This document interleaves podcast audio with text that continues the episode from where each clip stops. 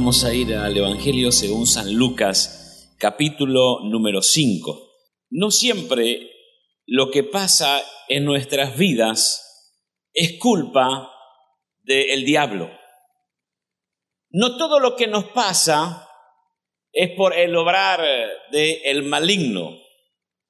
Muchas cosas pasan en nuestras vidas y es porque Dios quiere manifestarse en nosotros. A veces no entendemos el tiempo, a veces no entendemos las situaciones, las circunstancias que estamos pasando, pero algunas cosas que suceden en nuestras vidas, Dios las permite porque Dios quiere mostrarnos algo sobrenatural. El Señor Jesucristo tuvo tres misiones fundamentales. La misión número uno que tuvo el Señor Jesucristo fue la proclamación, lo que le llama el querigma. Jesucristo estuvo proclamando el Evangelio de las buenas noticias. Donde él iba, dice la palabra del Señor, él predicaba, él proclamaba, él vino a declarar libertad a los cautivos, él vino a declarar eh, la vida abundante, él vino a declarar que el reino de los cielos se había acercado. La segunda misión que tuvo el Señor Jesucristo fue la misión de obrar milagros. Dice la palabra del Señor que él andaba haciendo bienes porque Dios estaba con él. Los leprosos eran limpiados, los ciegos veían, los paralíticos caminaban. Donde el Señor iba se producía una revolución espiritual y allí se obraban grandes milagros. Y la Biblia dice que Dios, que Jesucristo es el mismo ayer, hoy y por los siglos de los siglos. Es decir, que si el Señor ha hecho milagros cuando estuvo aquí en la tierra, hoy también lo sigue haciendo. Yo lo he visto, lo he experimentado en mi propia vida, el obrar milagroso del Señor. La tercera misión que tuvo el Señor Jesucristo fue la misión de llamar a la gente. Él estuvo llamando, él estuvo eh, tratando con algunas personas, él los estuvo llamando para un servicio, para un ministerio, para algo especial. Y yo creo que en esta mañana los que estamos aquí hemos sido llamados por el Señor Jesucristo. No estamos aquí de casualidad, no estamos aquí porque sí más, sino que estamos aquí porque hemos sido llamados por el Señor. Y cuando uno tiene un llamado por el Señor, uno quizás quiere esconderse, uno quizás quiere olvidarse, pero el llamado de Dios es algo que marca nuestras vidas. Y en esta mañana estamos aquí porque el Señor nos ha llamado. Y vamos a leer la palabra de Dios. Vamos ir al Evangelio según San Lucas, capítulo número 5. Dice la palabra del Señor. Aconteció que estando Jesús junto al lago de eh, Genezaret, el gentío se agolpaba sobre él para oír palabra de Dios. Y vio dos barcas que estaban cerca de la orilla del lago, y los pescadores habiendo descendido de ellas, lavaban sus redes. Y entrando en una de aquellas barcas, la cual era de Simón, le rogó que la apartase de tierra un poco, y sentándose enseñaba desde la barca a la multitud. Cuando terminó de hablar, dijo a Simón, boga mar adentro y echad vuestras redes para pescar. Respondiendo Simón le dijo, Maestro, toda la noche hemos estado trabajando y nada hemos pescado, mas en tu palabra echaré la red.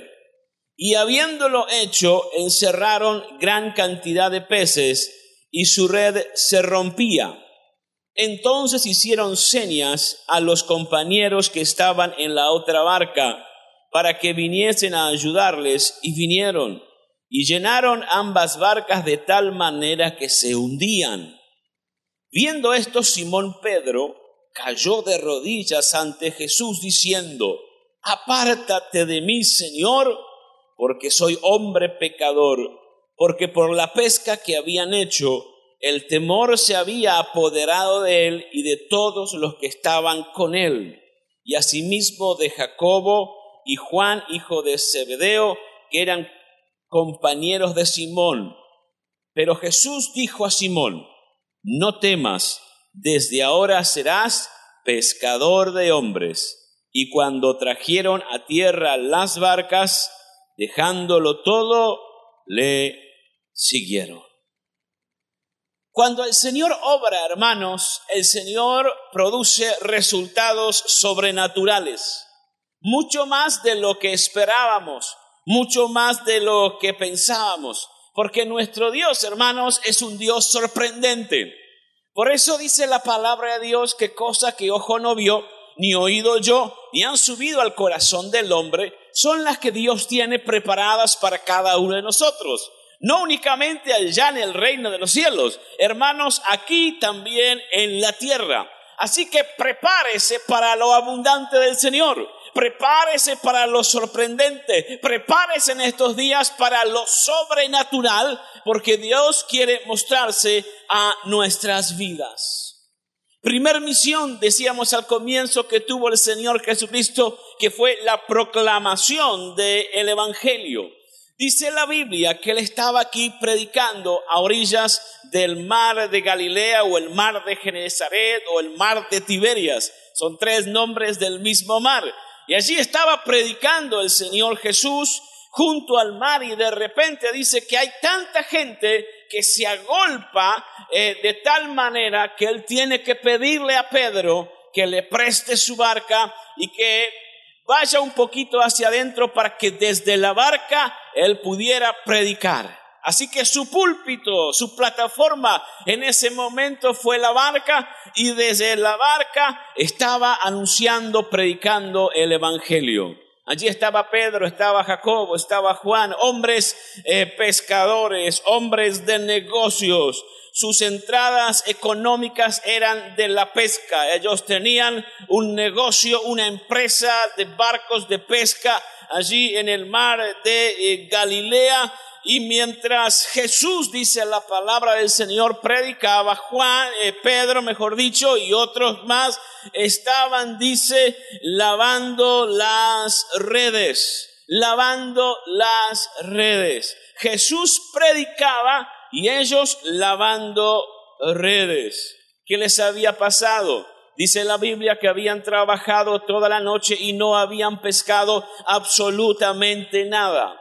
Estaban cansados, estaban desanimados. La jornada había sido ardua, había sido un tiempo de gran fracaso. Toda la noche trabajando por algo y no habían tenido ningún resultado en vez de estar concentrados en escuchar al Señor Jesús, estaban concentrados en lavar redes, estaban concentrados en sus redes. Hoy hay gente que está concentrada, está concentrada en su agobio, está concentrada porque está cansado, hay gente que está concentrada en su enfermedad y dice, de esta enfermedad yo quizás nunca voy a salir.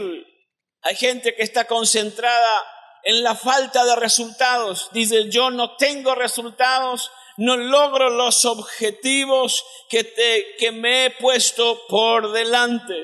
Hay gente que está concentrada en un montón de cosas y no está escuchando al Señor Jesús. A veces venimos aquí a la casa del Señor y en vez de estar concentrados en la palabra del Señor, en los cánticos, en la predicación, estamos concentrados con un problema de, un hijo nuestro. Estamos concentrados muchas veces eh, eh, en el dinero de cómo lo vamos a poder obtener para pagar los biles. Estamos concentrados a ver en qué lugar vamos a ir a comer después que termine el servicio. Y estamos concentrados en nuestras redes cuando Jesús lo que quiere es que lo escuchemos a Él. Hermanos, cuando estemos en su presencia, tenemos que aprender a escuchar lo que el Señor Jesús nos quiere decir. Sus palabras, dice, son vida. Sus palabras producen fe. El Señor sabe muchas veces que estamos cansados El Señor está en este momento interesado en la multitud, predicándole a una gran multitud, pero el Señor también está interesado en la vida de Pedro. Hay gente que dice, estoy como aplastado, esto me ha superado. Parece que no me puedo levantar. He planificado, he estudiado, he usado todas mis fuerzas, mis habilidades, mi astucia, pero muchas veces las fuerzas se nos agotan. Las fuerzas se nos vienen abajo y necesitamos la intervención sobrenatural del Señor Jesucristo en nuestras vidas. Cuando yo predico, a mí me gusta que la gente me atienda. Jesús estaba predicando y los discípulos haciendo cualquier otra cosa. No eran unos hermanos nuevos, no era un grupo de, de, niños, eran los seguidores, eran los elegidos de Jesús. Jesús predicando y ellos mirando para otro lado, lavando redes, concentrados en cualquier otra cosa. Jesús termina de predicar y se concentra en Pedro. Y le dice a Pedro, Pedro, vamos un poquito más adentro, rema un poquito, boga mar adentro y echad y le pide que eche las redes. Ahora yo me imagino un momento a Pedro, esto no lo dice la Biblia, pero quizás tuvo cierta conversación con Jesús y le dijo, mira Jesús,